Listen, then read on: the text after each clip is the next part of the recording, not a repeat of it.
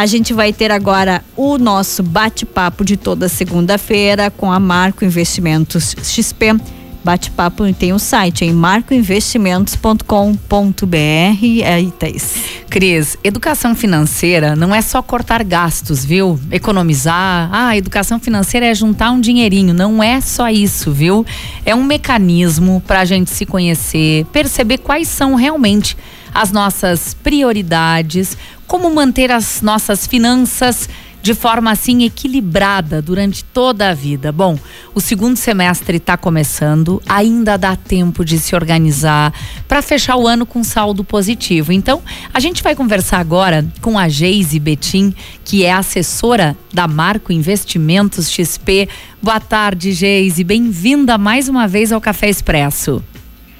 Boa tarde, Thaís. Boa tarde, Cris. Uma honra estar aqui participando com vocês. Que Boa bom. Tarde. Esse assunto é muito importante porque ele pode transformar a vida das pessoas, né, Geise? E eu quero começar te pedindo o seguinte: quando a gente define as nossas prioridades na vida, a gente precisa da razão e da emoção.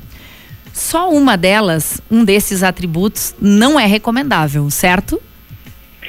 Não é recomendável e não tem como isolar uma da outra, né? A gente não tem como ser 100% emoção e 100% razão. Ah, somos composto pela, pelos dois então, a grande questão é buscar um ponto de equilíbrio, né? Uh, falando especificamente de finanças e investimentos, a gente fala, por exemplo, o equilíbrio entre o eu do presente e o eu do futuro. Então, o eu do presente, desfrutar de alguns momentos bons, mas pensar no futuro, né? No eu do futuro, o que, que eu quero lá na frente, meus objetivos.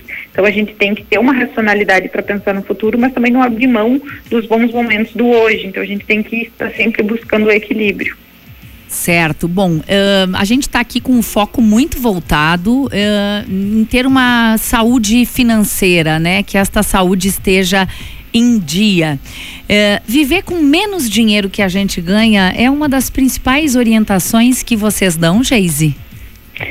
Sim, e isso vale não só quando a gente está falando de finanças pessoais, né, uh, do nosso orçamento, uh, a gente precisa de saldo positivo no final do mês, no final do ano.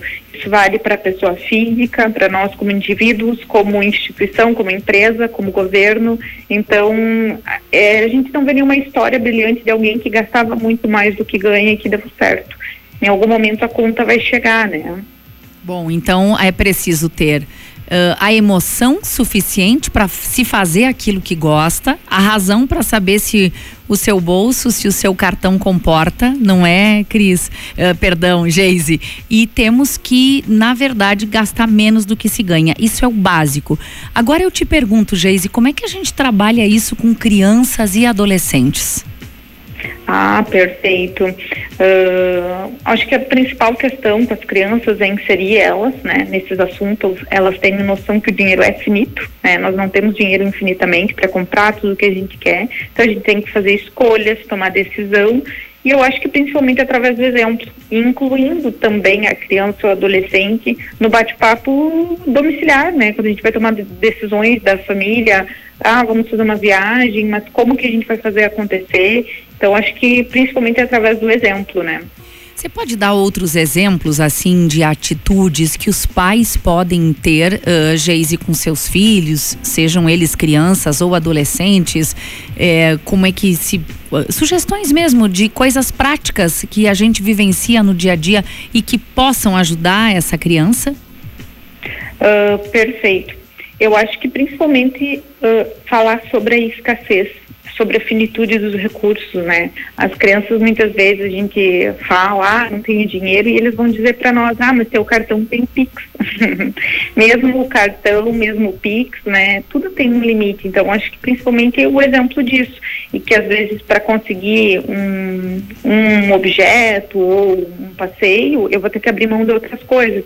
Então essa tomada de decisão do dia a dia ela tem que ser bem explicada para a criança, né? Porque a gente não pode também criar na ilusão de que tudo que eu vou querer eu vou conseguir, né? E, então é bem importante a gente passar essa questão da escassez, dos limites, né? Que a gente tem que fazer uma escolha e muitas vezes dizer sim para uma coisa e dizer não para várias outras, né? Com certeza. Quando a gente vira adulto, a gente aprende essa lição, né?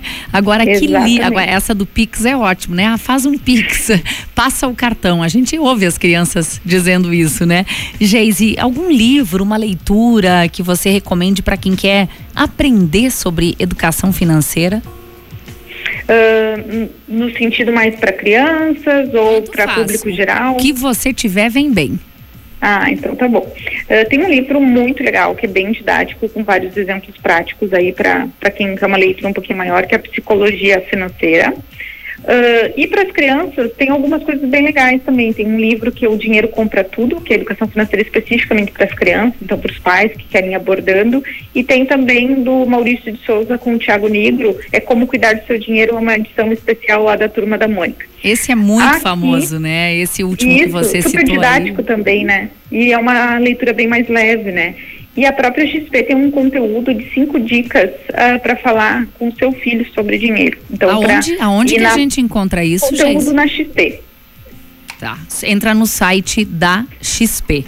Exatamente. É só procurar pelo título Educação Financeira Infantil. Você já conversou com seus filhos sobre dinheiro uh, e coloca ali XP que vai ter todo o conteúdo ali com vídeo no YouTube e tudo mais. Bom, já que você trouxe a questão da XP, uh, Geise, me diz uma coisa, por que que por menos que seja a quantia que a gente vai conseguir guardar num mês, por que que a melhor alternativa é investir ainda que seja pouquinho?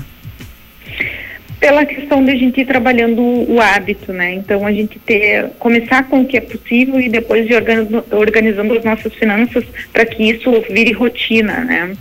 Uh, especificamente, já que a gente falou um pouquinho das crianças, que é algo que eu gosto muito de ressaltar para o público jovem, nós falamos tanto de juro composto, né? Quando a gente vai falar de investimentos, uh, as crianças, o jovem, o adolescente, ele tem o tempo a favor. Então, quanto antes ele começar uh, com esse hábito, ele vai ter um, uh, o principal fator trabalhando para si, né? Mais importante do que o valor que eu vou aplicar, mais importante que a taxa de juros é o tempo com que eu vou deixar esse dinheiro lá trabalhando. Então, quando a gente fala de recursos escassos, a gente fala de dinheiro, fala de tempo, e o jovem ele tem o tempo a seu favor. Então, quanto antes começar, melhor.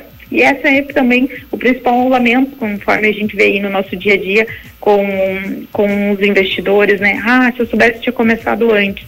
Então a gente tem que aproveitar e usar o tempo a nosso favor. Por menor que seja o valor, seja você um adolescente, um adulto, um idoso, por menos que seja a aplicação é, e aí são inúmeras as possibilidades que a Marco Investimentos oferece, essa ainda é a melhor alternativa. Nada de guardar Sempre o é. dinheiro é. no colchão ou em qualquer outro lugar que não rende nada, né? Exatamente. Tá certo. Geise, você está em Pelotas, né? Isso, diretamente de Pelotas, ah, a matriz da Marco aqui. Que bacana, como é que tá o clima aí? Deixa eu te contar primeiro aqui em Passo Fundo, viu? Céu azul, dia ensolarado, temperatura bem agradável, parece outono, viu? Como é que tá aí em uhum. Pelotas? Aqui começou um pouquinho nublado, com bastante umidade, mas agora está saindo um sol. Mas para nós aqui está um dia espetacular. Hoje a Marco está comemorando oficialmente 2 bilhões de custódia. Então para nós é um dia de festa aqui hoje. 2 bi é isso? Bilhões, exatamente. Quando vocês 2 falam, bilhões de custódia. Quando vocês falam em 2 bilhões de custódia, é de clientes uh, investindo por meio de vocês.